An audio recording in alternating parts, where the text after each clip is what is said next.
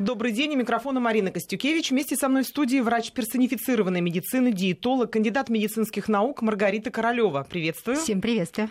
А в гостях у нас сегодня врач-кардиолог, доцент кафедры факультетской и поликлинической терапии Московской медицинской академии имени Сеченова Антон Родионов. Здравствуйте. Добрый день. Холестерин плохой и хороший. Так звучит наша тема сегодня. Героем нашего обсуждения, ну если так можно, конечно, выразиться, станет одно из важнейших веществ организма. Именно с холестерином многие связывают свои недуги, не подозревая порой, что он необходим. Как научиться дружить с тем, кто считается многими врагом здоровья, и как отличить вредный холестерин от полезного. Разобраться во всем попытаемся сегодня. Приглашаем к разговору всех, кто нас слушает. Телефон в студии 232 15 59, код Москвы, напомню, 400 495. Звоните нам, либо присылайте смс на номер 5533. В начале сообщения не забудьте указать слово «Вести». У нас работает WhatsApp 8 903 170 63 63. Пишите туда.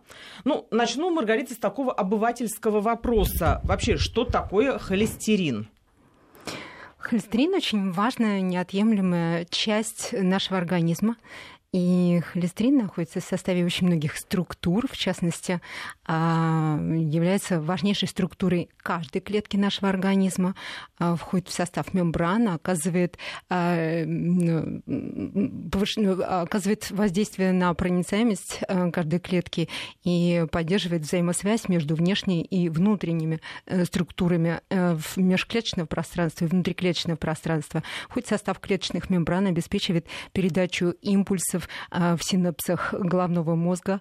Холестерин – неотъемлемая часть витамина D, который крайне необходим для поддержания костной структуры, для поддержания иммунной системы, то есть защитных свойств организма.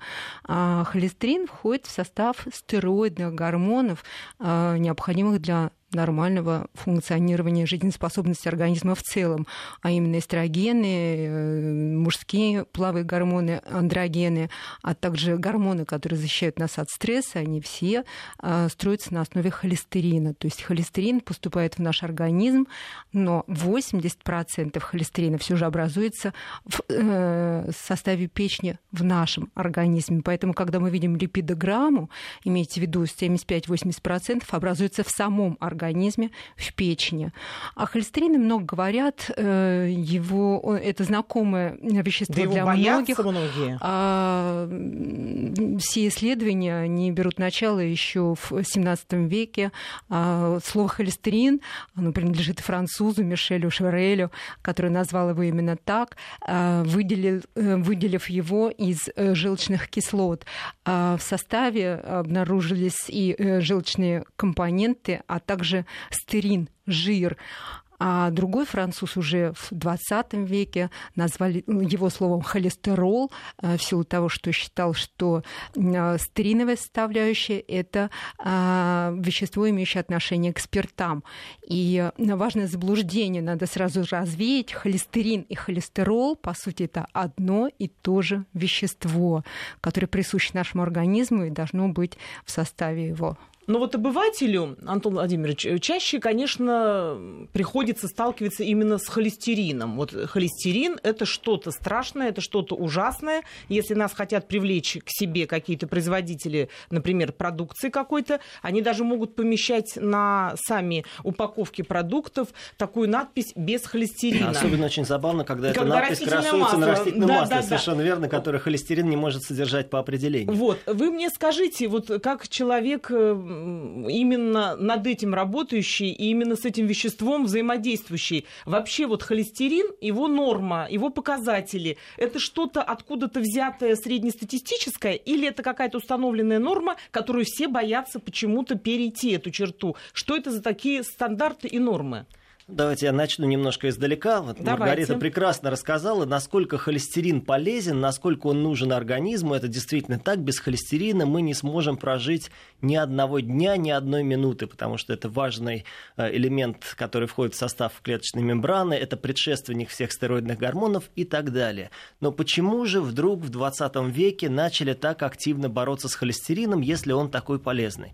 Дело в том, что э, мы с вами э, на сегодняшний день э, потребляем очень, вернее, тратим очень мало энергии.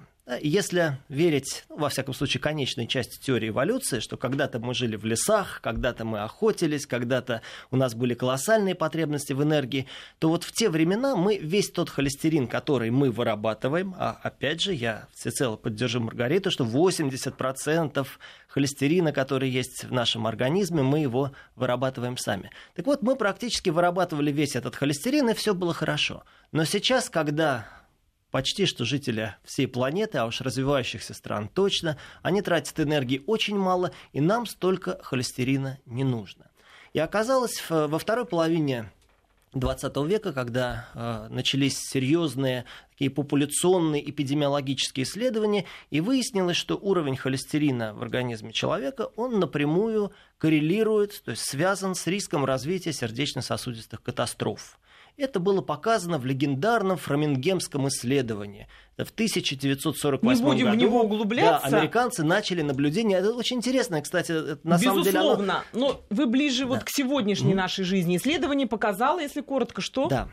Э, что э, чем выше холестерин, тем выше риск. Но э, один холестерин в поле не воин. Я обычно представляю себе вот сердечно-сосудистые заболевания как здание. Вот каждый из нас, многие из наших слушателей, они стараются построить дом на даче, стараются построить баню. Ну, давайте представим, мы хотим построить баню. Для того, чтобы построить эту баню, нам нужен фундамент. Мы возьмем такой простой фундамент вот на блоках.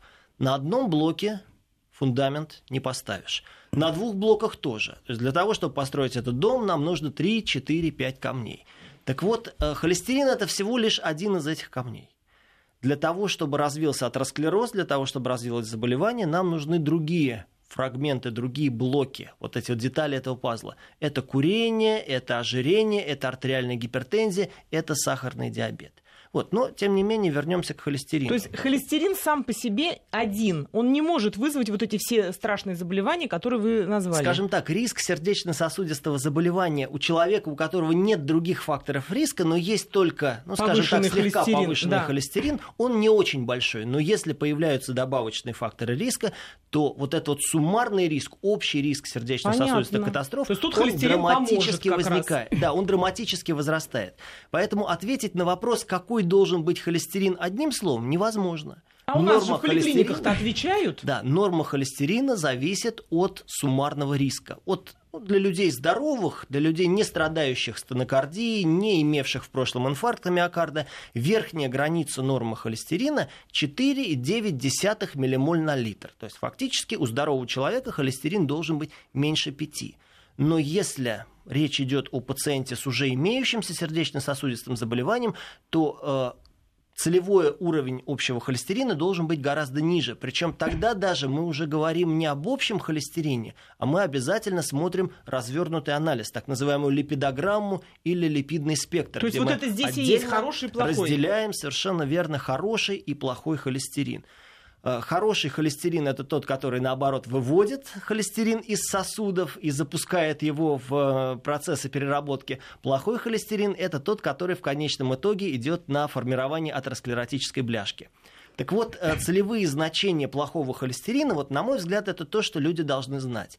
Он должен быть для большинства здоровых людей меньше 3 миллимоль на литр. Если пациент перенес инфаркт миокарда, или если у него есть стенокардия, или если у него есть сахарный диабет, или если у него был инсульт, то для него вот это целевое значение, оно еще ниже, меньше, чем 1,8 миллимоль на литр. То есть такая вот очень, э, очень строгое значение.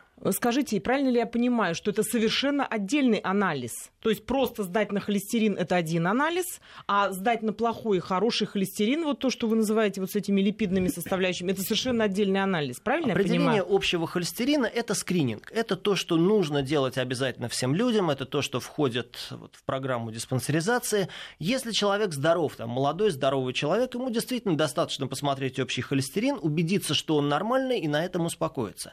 Но если общий холестерин повышен, либо если пациент входит в группу высокого риска, вот я уже перечислил этих, э, эти да, заболевания, да. тогда мы обязательно должны сделать липидный спектр. Липидный спектр, он включает в себя три показателя. То есть он, да, он сложнее, он дороже. Липидный спектр включает в себя определение Но он общего холестерина, важный. хорошего холестерина и триглицеридов. А дальше по специальной формуле из этих трех показателей высчитывают э, холестерин низкой плотности, липопротеиды низкой плотности. Вот этот вот термин ЛНП в анализе будет обозначаться. Липопротеиды низкой плотности. Вот это и есть как раз плохой холестерин. Это расчетный показатель. И именно на основе определения ЛНП, вот этого плохого холестерина, мы судим о том, насколько пациент наш получает э, разумную достаточную терапию. Телефон в студии 232 15 59, код Москвы 495. Звоните нам, включайтесь в наш разговор. Мы обсуждаем холестерин. Вы также можете присылать смс на номер 5533. В начале сообщения указывайте слово «Вести». У нас работает WhatsApp 8 903 170 63 63. Пишите нам свои вопросы и туда. Маргарита, когда к тебе приходят э, пациенты, которые хотят снизить вес, тебя интересуют их вот эти все показатели, о которых нам сейчас очень подробно и интересно рассказал Антон Владимирович? Тебя интересует их холестерин, вот эти все липидные показатели? Марин, меня интересует абсолютно все. И липидные а формулы а в том числе. Тоже, да? И когда человек приходит с избыточным весом, меня э, интересует полная липидная формула. Для того, чтобы оценить ситуацию и состояние общего холестерина, особенно э, составляющие э, этого липидного спектра триглицериды, липиды низкой плотности, липиды высокой плотности и, конечно, коэффициент атерогенности, а, то есть соотношение липидов высокой и низкой плотности, а именно плохого и хорошего холестерина. Поэтому вот неразбериха у многих э, случается в связи с тем, что они понимают под холестерином только одно вещество, вот холестерин и все. А липидная формула имеет значение, особенно если у людей есть еще дополнительные факторы риска по ишемической болезни сердца сердечно-сосудистой патологии в целом. В целом. То есть Это ты наличие делаешь, избыточной массы вот тела, именно такой анализ, ожирение, сахарный диабет, нарушение толерантности к глюкозе, снижение функции щитовидной железы. Здесь все имеет значение. Вот эти патологии могут как раз таки и сопровождаться изменением липидной формулы. И человек в итоге может поиметь риски по состоянию здоровья. Конечно, я оцениваю, принимает человек статины или нет, особенно если вижу низкие показатели холестерина. Если вижу высокие показатели холестерина, оцениваю как раз соотношение, о котором которых я говорила. Если соотношение коэффициента атерогенности не превышает трех, то есть э, количество хорошего холестерина э, в, нормаль, в, в рамках нормальных показателей даже превышает э, там какое-то среднее значение. Для меня никаких, э, скажем, э, опасений не вызывает эта ситуация. Я оцениваю уровень кортизола, я оцениваю э, э показатели по щитовидной железе, и э, я просто корректирую питание для того, чтобы снизить общий общий уровень холестерина, причем э, корректирую питание за счет э, углеводов прежде всего, э, обращая внимание на то, что человек ест, ест э, с полной анамнез собираю по его питанию, режиму приема пищи, предпочтениям, которые человек отдает, его истории и уровня холестерина в том числе, и выстраиваю питание таким образом, чтобы максимально сократить количество углеводов в рационе, рационе, а, обязательно э, э, питание сделать э, дробным в течение дня, чтобы не было длинных голодных отрезков времени. И делаю все, чтобы человек имел нормальный режим труда и отдыха, учился и умел противостоять стрессам, потому что самый главный фактор, который обеспечивает, как раз формирует риск по ишемической болезни сердца и повышает риск инсультов, это триглицериды. Триглицериды крови образуются, как правило, при избытке углеводов в составе питания, при э, снижении функции щитовидной железы, при нарушении работы печени, при э, нарушении работы э, почек, э, при стрессовом факторе и при злоупотреблении алкогольной продукции. Поэтому, корректируя эти стороны жизни человека, снижается уровень и триглицеридов, и в общей липидной формуле снижается уровень липидов низкой плотности, и восстанавливается формула, снижаются риски по сердечно-сосудистой системе в целом. Антон Владимирович, скажите, вот всегда ли человек подтянутый, стройный, имеет низкий холестерин или, скажем, норму по холестерину, а человек полный обязательно будет с повышенным холестерином? Здесь взаимосвязь есть, потому что в обывательском представлении все, кто полные, это все страдают повышенным холестерином, все, кто худенькие, значит, у них с этим проблем нет. Вот а, Далеко не всегда. Скорее, ожирение очень э, часто связано с повышением уровня триглицеридов. Вот Маргарита да, об этом говорила, да, да, потому что триглицериды это то, что можно можно вот наесть. И очень часто, если пациент приходит и говорит, вы знаете, вот, Антон Владимирович, я ничего не ем, я сижу на диете, но у него очень высокие триглицериды, то я обычно говорю, что позвольте вам не поверить.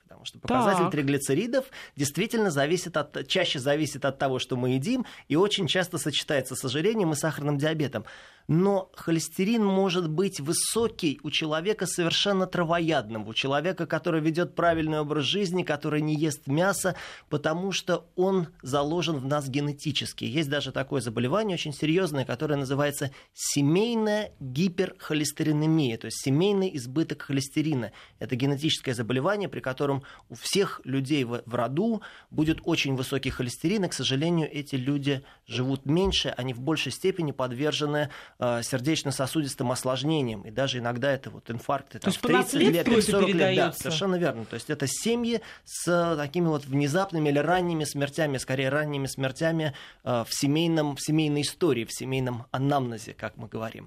Поэтому даже если это человек стройный, даже если это человек, ведущий правильный образ жизни, все равно нужно обязательно начинать э, обследование, ну, в том числе с определения уровня холестерина. И, кстати, вот об этом тоже Маргарита сказала, очень важная вещь, что если ко мне приходит молодой человек, или чаще молодая женщина, вот давайте возьмем модель молодой женщины с высоким холестерином, то не нужно сразу бросаться ее лечить. Мы должны выяснить две вещи, очень частые. Первое, нет ли у нее снижения функции щитовидной железы. Гипотереоз – очень распространенное состояние. И я предлагаю нашим слушателям запомнить еще одно сокращение из трех букв – ТТГ ТТГ, тиреотропный гормон. Это единственный показатель, который отражает такой доступный, отражает функцию щитовидной железы. Он тоже может влиять на холестерин? Он влияет на холестерин. Снижение функции щитовидной железы – это один из, как раз одна из основных причин вот этого вот вторичного повышения уровня холестерина. И второй вопрос, который я должен задать этой женщине, молодой женщине, не принимает ли она а, гормональные контрацептивы, оральные контрацептивы, потому что редко, но тем не менее оральные контрацептивы тоже, тоже могут, быть давать. причиной высокого холестерина. Вот это две такие очень важные практические вещи. Я Маргарита... еще добавлю, не только оральные контрацептивы, злоупотребление мочегонными компонентами тоже может привести к повышению уровня триглицеридов. А, употребление стероидных гормонов тоже может привести к повышению уровня триглицеридов. Это вот для мужчин, которые качаются да? Э, не только для мужчин, но и лечение суставных, допустим, заболеваний А-а-а. тоже может лечение повысить уровень. Да, гормонами, гормонами. Да, это все-таки такая ответственная вещь. И, как правило, конечно, если пациенты получают там, с ревматоидным артритом, например, получают преднизолон, метилпреднизолон, то мы за этим обычно следим и пациентов предупреждаем. То есть очень много факторов, я поняла. Но в обывательском представлении, вот я не могу не спросить это, в обывательском представлении, вот холестерин – это прямая связь с яйцами, с салом и с сливочным маслом. Вот все говорят, ой, у меня повышенный холестерин, мне сказали, все, сказали, надо завязывать, значит, с маслом, с салом и с яйцами, либо Нет, желтком. Маречка, все не так. Вот, На самом деле все не очень так. примитивно, Здесь надо да? обязательно э, сначала познать человека, понять, э, если и на, унаследованная, в том числе, вот о чем говорил Антон Владимирович, э, гиперхолестеринемия, семейная гиперхолестеринемия или генетически обусловленная, но она встречается от 7 до 11% на самом деле. Надо выяснять, почему уровень триглицеридов все-таки высокий. Если человек редко ест, испытывает стресс и экономит на сне, у него может повыситься уровень триглицеридов. Ничего Если человек себе. злоупотребляет сахаром и вообще большое количество углеводов простых употребляет в своей жизни, а это, естественно, рафинированные продукты, коими так а, сейчас насыщена вся наша современная пища, а, и э, сладости, которыми он подкармливает это вся кондитерка, мозг, одним словом. Как да, он да, говорит, да. он может повысить уровень триглицеридов. А стрессы, как раз повышение уровня кортизола, может привести к глюконеогенезу образованию триглицеридов а, в составе печени. Это, Они выходят Маргарита, в кровоток очень, и как очень раз мудрено. забивают, забивают стенки сосудов, вот, суживая их просветы. спросить о бляшках. А фруктоза, что такое бляшки? Марина, вот фруктоза как раз это тот самый продукт века, который приводит к гипертриглицеридемии, потому что фрукто, фруктоза в основном биотрансформируется именно в печени с образованием жирных кислот и триглицеридов. А триглицериды повышают уровень как раз общего холестерина и э, является фактором риска для ишемической болезни Маргарита, сердца. все-таки скажи мне, бляшки, что это так? Вот все, что ты сейчас вот так называла мудрено, это и есть бляшки? Бляшки это липиды низкой плотности. Ведь липиды не растворимы. Липиды это жировая составляющая. Они не растворимы в воде. Так. Сам холестерин не растворим в воде, он только растворим в, лип... растворим в липидах. И липиды-транспортники, которые растворяют в себе холестерин, они уже переносят этот холестерин а, в разные ткани нашего организма, в том числе в стенки артериальных сосудов. Липиды низкой плотности или транспортные средства, которые несут липид, э, холестерин а, через очень мелкие, э, мелкие структуры, э, мелкие поры, проникая глубоко и откладываясь на стенках а, кровеносных сосудов э, как раз э, и является тем самым плохим холестерином, который формирует а, сужение артериальных сосудов. А если такие бляшки а, вдруг разрываются в силу разных причин, то тромбы перекрывают просвет сосудов, и, естественно, кровоснабжение жизненно важных органов э, прекращается, меняется. Если это мозг, инсульты, если это сердечно-сосудистая система, сердце, это может быть инфаркт. А липиды высокой плотности, а, это хороший холестерин, который препятствует формированию этих бляшек, который очищает их отчасти от бляшек, а, повышает уровень нормального холестерина и обеспечивает а, как защитный фактор человеку хорошую профилактику сердечно-сосудистой патологии. Антон Владимирович, вы что-то хотите добавить? Да, вот на мой взгляд очень важно здесь э, понимать, что все-таки атеросклеротическая бляшка это не синоним холестерина, потому что вот, нас очень часто вот, упрекают за да, такое вот да, упрощение. Да, дело в том, что э, сам по себе холестерин, вот, ну, представим себе холестерин, вот он плавает по сосудам, да, не, нельзя думать, что вот он его становится много, и он там прилипает. Вот холестерин ну, с триглицеридами да, да, это, не это так, совершенно это неверно. Так. Это совершенно mm-hmm. неверно. На самом деле бляшка это довольно сложное образование, которое состоит из увеличенных мышечных клеток, из макрофагов, из вот этого липидного ядра, которое имеет покрышку, и в эту покрышку откладывается кальций. Вот почему эти бляшки, они такие становятся жесткие, почему их невозможно фактически рассосать. Вот. И э, пусковым фактором развития вот этих бляшек, как это ни странно, является воспаление. То есть мы очень часто сейчас говорим, что атеросклероз это не столько проблема высокого холестерина, это проблема воспаления. Вот почему, например, курение вызывает повышение риска сердечно-сосудистых осложнений. Да потому что уже одна выкуренная сигарета приводит к воспалению всех сосудов в организме. Пусть это небольшое воспаление, не такое, как при ревматоидном артрите, но это воспаление. И вот на эту воспаленную выстилку сосудов, эндотелий так называемый, на этот воспаленный эндотелий уже прикрепляются вот этот плохой холестерин, липопротеиды низкой плотности, возникают процессы увеличения гладкомышечных клеток, захват туда всего того, что не надо, выпадение кальция и образуется образуется вот эта вот атеросклеротическая бляшка. И это как раз вот иллюстрирует то, о чем я говорил, что для развития бляшки факторов должно быть много, а э, повышенный холестерин это всего лишь один из них. И К тут таким... уже потом сливочное масло отказывайся, не отказывайся. Если уже сформировалась бляшка, это уже тяжело, да, повлиять на нее. Если То есть лучше ее не допустить. Конечно, если сформировалась бляшка, то практически ничего с ней сделать невозможно бляшку э, атеросклеротическую рассосать невозможно. Есть исследования, что высокие дозы статинов там на немножко, на доли миллиметра уменьшают эту бляшку, но большого клинического значения э, это не имеет. К сожалению, если бляшка уже мощная, то тогда, чтобы ее удалить, нужны хирургические методы. После выпуска новостей мы еще больше узнаем о том, что такое плохой и хороший холестерин. И мы продолжаем. У микрофона Марина Костюкевич. Вместе со мной в студии врач персонифицированной медицины, диетолог, кандидат медицинских наук Маргарита Королева. А в гостях у нас сегодня врач-кардиолог, доцент кафедры факультетской терапии Сеченовского университета Антон Родионов. Холестерин плохой и хороший. Вот такую тему мы обсуждаем сегодня. Перед тем, как мы уходили на новости, мы говорили о том, что способствует тому, чтобы образовалась так называемая бляшка в сосуде. Мы говорили очень много о том, что для этого должно произойти. В том числе, как выяснили, должен быть воспалительный процесс, который, например, провоцируется курением, как вот нам рассказал Антон Владимирович. Маргарита, что еще может влиять вот на такую схему, когда вдруг неожиданно в сосуде возникает э, вот такая нехорошая ситуация? Да, Антон прекрасно рассказал про воспалительный процесс, с которого все-таки э, все и начинается в стенке кровеносного сосуда. Но есть несколько дополнительных факторов риска, а, которые которые провоцируют этот воспалительный процесс. Например, повышенный уровень гомоцистеина или высокое артериальное давление. Так, Маргарита, а если расшифровать, гомоцистеин, Гомоцистеин – это такое вещество в сыворотке крови, э, превышение уровня которого э, делает это вещество э, достаточно токсичным для а эндотелия сосудов. Уровень гомоцистеина может быть при, также унаследован у человека, когда недостаточная вторая фаза детоксикации в биохимических процессах процессах не принимает участие в достаточном количестве витамина группы В, фолиевая кислота и витамин В2 а, в процессах метилирования.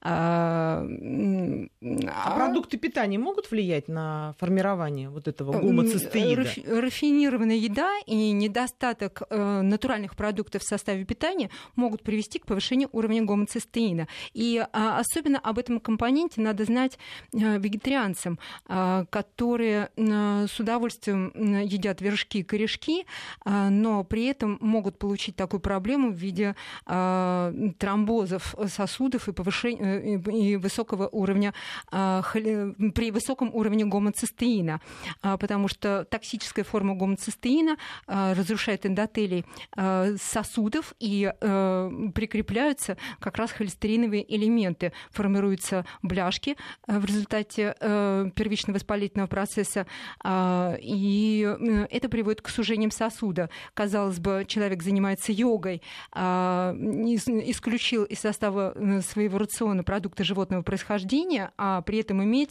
может генерализованный атеросклероз. Ой, какой сложный у нас организм, какой он в этом смысле непростой и затейливый, я хочу сказать. Я Марина, напомню... высокий уровень сахара, а также хламидии, вирусы – это все, что приводит к нарушению целости, э, целостности эндотелия сосудов и тоже могут запустить воспалительный процесс процесс э, с э, прикреплением дополнительно э, вот этих самых холестериновых элементов и формированием проблем. Я вижу по нашей ленте очень большой интерес к программе. Вот, например, из Уфы нам пишут «Спасибо за интересную передачу, слушаю с удовольствием». Спасибо, что нас слушаете. Напомню, телефон в студии 232 15 59. Вы также все можете включиться к нам в разговор и позвонить нам. Код Москвы 495. Присылайте смс на номер 5533 в начале сообщения указать указав слово «Вести». У нас работает WhatsApp 8 903 170 63 63. Пишите туда.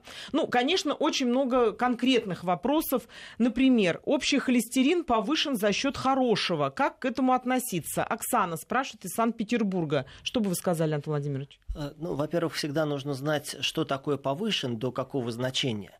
Вот. А э, Второе, вторая вещь, которую вот нужно вспомнить, медицина развивается очень быстро, и на сегодняшний день отношение к хорошему холестерину, оно немножко меняется. И оказывается, что вот хороший холестерин, он на самом деле не всегда такой уж и хороший. Дело в том, что исследования последних лет, они показали, что если э, пациентам лечение направлять на повышение уровня хорошего холестерина, вот не трогать сейчас плохой холестерин, там, ну, все умеют снижать плохой холестерин, давайте попробуем поднять хороший холестерин.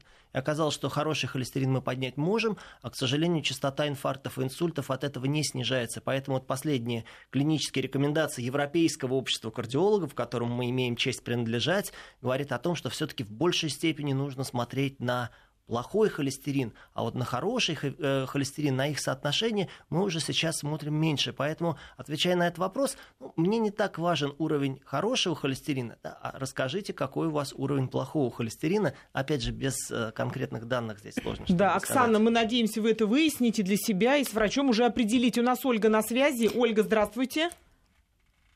Ольга, вы нас слышите? Да, алло. Здравствуйте, мы слушаем вас. Ольга. Здравствуйте всех. Э, у меня такой вопрос. Вот э, вы рассматриваете холестерин, это очень интересная тема, я с удовольствием это слушаю. Но вот э, мы же гораздо сложнее, чем просто вот не хотели бы вы рассмотреть эту проблему гораздо шире, в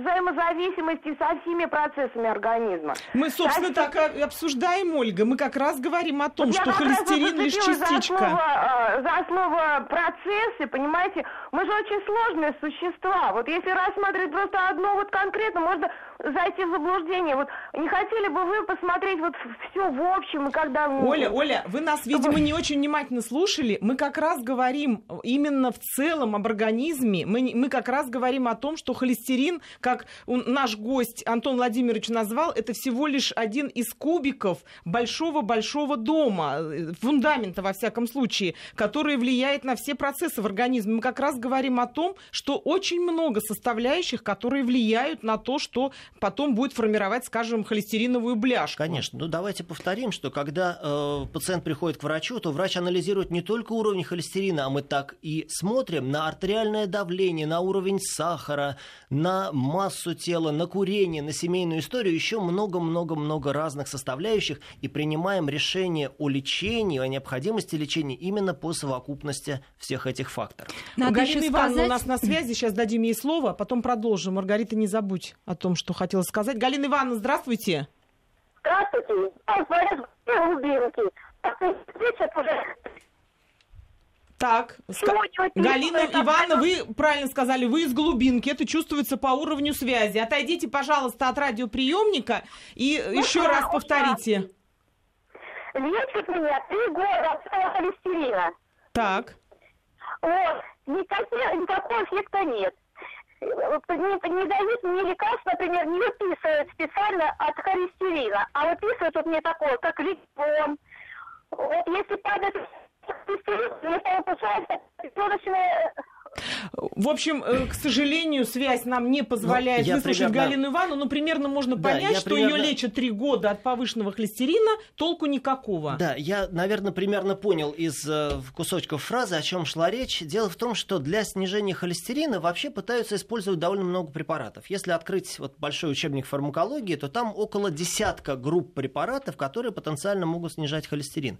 Но дело в том, что, опять же, исследования последних лет, они показали, что многие из этих препаратов, они либо неэффективны, либо недостаточно эффективны. Поэтому если действительно по медицинским показаниям пациенту нужно снижение холестерина, то здесь, снижение холестерина, то здесь, конечно, нужны статины. То есть не просто какие-то препараты, которые там, как считалось, там никотиновую кислоту когда-то использовали, там а, рыбий жир, там омега-3, а нужно настаивать именно на использовании э, препаратов из группы статинов. Тогда будет клинический эффект, причем принимать их нужно постоянно, так же, как мы постоянно чистим зубы. В кардиологии курсов не существует. Галина Ивановна, мы надеемся, надеемся, что несмотря на такую связь э, техническую, не, не самую лучшую, вы все-таки услышали наш ответ. Вот, и то, что сказал Антон Владимирович, примите к сведению и попросите ваших врачей, которым вы ходите, правильно делаете, что все-таки к врачам ходите, а не сами занимаетесь лечением, попросите их повнимательнее отнестись именно вот к таким препаратам. У нас на связи Людмила. Людмила, здравствуйте. Добрый день.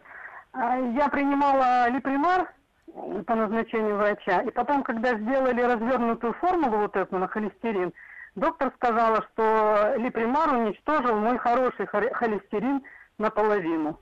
Антон Владимирович, да. бывает такое? Да, Людмила, это, ну, это... я уже практически ответил на этот вопрос. То есть на э, холестерин хороший, на ЛВП мы сейчас особенно не ориентируемся. Самое главное, чтобы на фоне приема вот этого препарата, это достаточно современный препарат, на фоне приема этого препарата уровень плохого холестерина ЛНП был в пределах целевого значения. И если это так, то, пожалуйста, прием препарата не останавливайте. Мариночка, можно я здесь да, конечно, свою ремарку? Раз, да, я еще и еще раз хочу сказать, что, э, что роль холестерина в организме, она многогранна и очень-очень важна. А, холестерин – это 5% нашего мозга. Холестерин – это наши стероидные гормоны. Это каждая, каждая клетка, ее мембрана – это холестерин. Холестерин, к тому же, является хорошим антиоксидантом, который препятствует а, действию свободных радикалов на клеточные мембраны, в том числе. Холестерин, как я сказала, это витамин D, и, соответственно, костная система а, и безупречная работа системы иммунной. Я очень насторожно отношусь к приему статинов, особенно первичным их назначение без нормализации режима труда, отдыха, без снижения уровня, э, нормализации уровня сахара крови, э, без э, э, тех э, изменений, которые действительно могут реально привести без назначения статина к нормализации уровня холестерина. У меня огромная практика, благодаря которой люди с высокими цифрами холестерина э, и рисками, рисками по состоянию здоровья приходят ко мне, и я никогда не назначаю э, статины для того, чтобы нормализовать э, уровень липидов низкой плотности. Для меня все имеет значение и липиды высокой, и низкой плотности. А, мне важно нормализовать э, питание, убрать объем сахаристых веществ. Вот как раз, Маргарита, о питании при высоком человеку. холестерине мы будем говорить да. после того, как узнаем все о погоде. И мы продолжаем. У микрофона Марина Костюкевич. Вместе со мной в студии врач персонифицированной медицины, диетолог, кандидат медицинских наук Маргарита Королева. А в гостях у нас сегодня врач-кардиолог, доцент кафедры факультетской терапии Сеченовского университета Антон Родионов. Мы обсуждаем такую тему, как холестерин. Плохой и хороший. Как их отличить? Телефон студии 232 15 59, код Москвы 495. Звоните нам, включайтесь в разговор. Вы можете также прислать смс на номер 5533. В начале сообщения не забывайте указать слово «Вести». У нас работает WhatsApp 8 903 170 63 63. Очень много вопросов по большому Марина, весу, по лишнему да. весу. Маргариточка, угу. очень много вопросов. Сразу говорю, нам надо на все попытаться, во всяком случае, ответить. Вот, например, спрашивают тебя, как снизить вес лежачего больного? Я хочу сказать нашим слушателям, которые этот вопрос задают, что следующая наша программа как раз будет посвящена ответам на вопросы. И этот вопрос я обязательно задам Маргарите Королевой. Она обязательно подробно расскажет. Так что слушайте нас еще и в следующее воскресенье. Теперь, значит, что касается холестерина. Очень многие спрашивают, когда человек получил на руки вот эти анализы по холестерину, к какому идти врачу? Вот просто 10 вопросов об этом. Что вы скажете, Антон а, Владимирович Мариночка, или Маргарита? А можно мне продолжить вот тот монолог, о котором я начала, и пусть сейчас весь мир подождет. Значит, что касается статинов, я абсолютно убеждена, они крайне необходимы для э, лечения больных с семейной гиперхолестеринемией, то есть когда ситуация унаследована, статины крайне необходимы. Они важны еще людям, которые ничего не хотят менять в своем образе жизни. Много есть, а, злоупотреблять сладкими э, продуктами, а, пребывать в состоянии стрессов, экономить на сне. Словом, ничего не хотят менять и при этом не хотят получить инфаркт миокарда. Статины здесь целесообразны. Когда Но человек... основная масса людей все-таки получает другие рекомендации. Для меня важно э, нормализовать работу щитовидной железы. Для меня важно снизить массу тела, что является фактором риска для гиперхолестеринемии и э, все-таки снизить Маргарита, тем самым... это все понятно. Вот когда да. человек получил на руки анализы, вот у нас просто по всей ленте идет этот вопрос. Я получил на руки анализы. Первичный врач общей Мне практики. к какому идти врачу? Вот это спрашивают. Прежде чем к тебе придут, прежде чем придут к кардиологу. Ну, конечно, Кто проблем... их вообще-то назначает? Ну, конечно, это проблема, которую должен уметь решать любой врач-терапевт и любой врач общей практики. Я обычно говорю, что не так важно, что написано на табличке у врача на двери. Самое главное, насколько его знания и представление о кардиологии, о терапии, о липидологии соответствует общемировым. То есть важно с этим анализом прежде всего прийти к терапевту, Конечно, правильно? к терапевту, при необходимости к кардиологу, ну и даже есть вот для лечения семейной гиперхолестеринемии есть такая ну, субспециальность э, под названием липидологи. Это уже люди, которые занимаются а, ну тяжелыми, узкие... тяжелыми липидными нарушениями. Э, спрашивают, как, какие можете посоветовать на, э, рецепты народной медицины для профилактики холестерина, спрашивает Рамазан. Вот что бы, Маргарита, ты посоветовала? Опять-таки, питание должно быть частым, но понемногу. Не убирайте все жиры из своего рациона, обязательно они должны остаться в вашем питании, но э, не жарьте мясо, не злоупотребляйте э, рафинированными продуктами, в составе которых есть скрытые жиры, э, а это колбасные изделия, жирные виды соусов и все, что даруют нам полуфабрикаты. Отдайте предпочтение источникам полноценного белка животного происхождения в составе не очень жирных видов рыбы, мяса, птицы. Готовьте в пароварке или мультиварке эти продукты. А, введите в свой рацион обязательно рыбу не менее чем два раза в неделю. Она обязательно должна быть в нашем рационе и делайте рыбные дни. А, побольше введите в рацион растительных волокон, пищевые волокна в составе овощей. Минимизируйте количество фруктов, уберите рафинированные сладкие продукты из рациона. А, не употребляйте, не злоупотребляйте мочегонными препаратами, если есть у вас таковые, и старайтесь больше двигаться. При движениях уровень хорошего холестерина повышается. Не экономьте на сне, уходите от стрессов, либо начните ими управлять, и старайтесь нормализовать массу тела. При нормализации массы тела у вас уровень холестерина тоже снижается. Не злоупотребляйте алкоголем и откажитесь от курения. Это основные факторы, которые помогут вам нормализовать липидную формулу. Вот как раз Владимир из Санкт-Петербурга спрашивает, э, влияет ли употребление спиртного на содержание холестерина. А другие наши слушатели пишут о том, что спирт растворяет холестериновые бляшки. Это заблуждение, это миф? Нет, это, конечно, Антон заблуждение. Холестериновую бляшку невозможно растворить ничем. Ее можно растворить только сильными кислотами, также или щелочами, так как мы это делаем с водопроводными трубами. Потому что на самом деле в бляшке откладывается самый настоящий кальций. Что касается алкоголя и атеросклероза, Действительно, есть небольшие данные о том, что небольшие дозы алкоголя обладают кардиопротективным действием, но я все время очень боюсь об этом говорить на большую аудиторию, особенно пациентскую, потому что, к сожалению, в России небольшие дозы алкоголя, они потом превращаются в регулярные возлияния.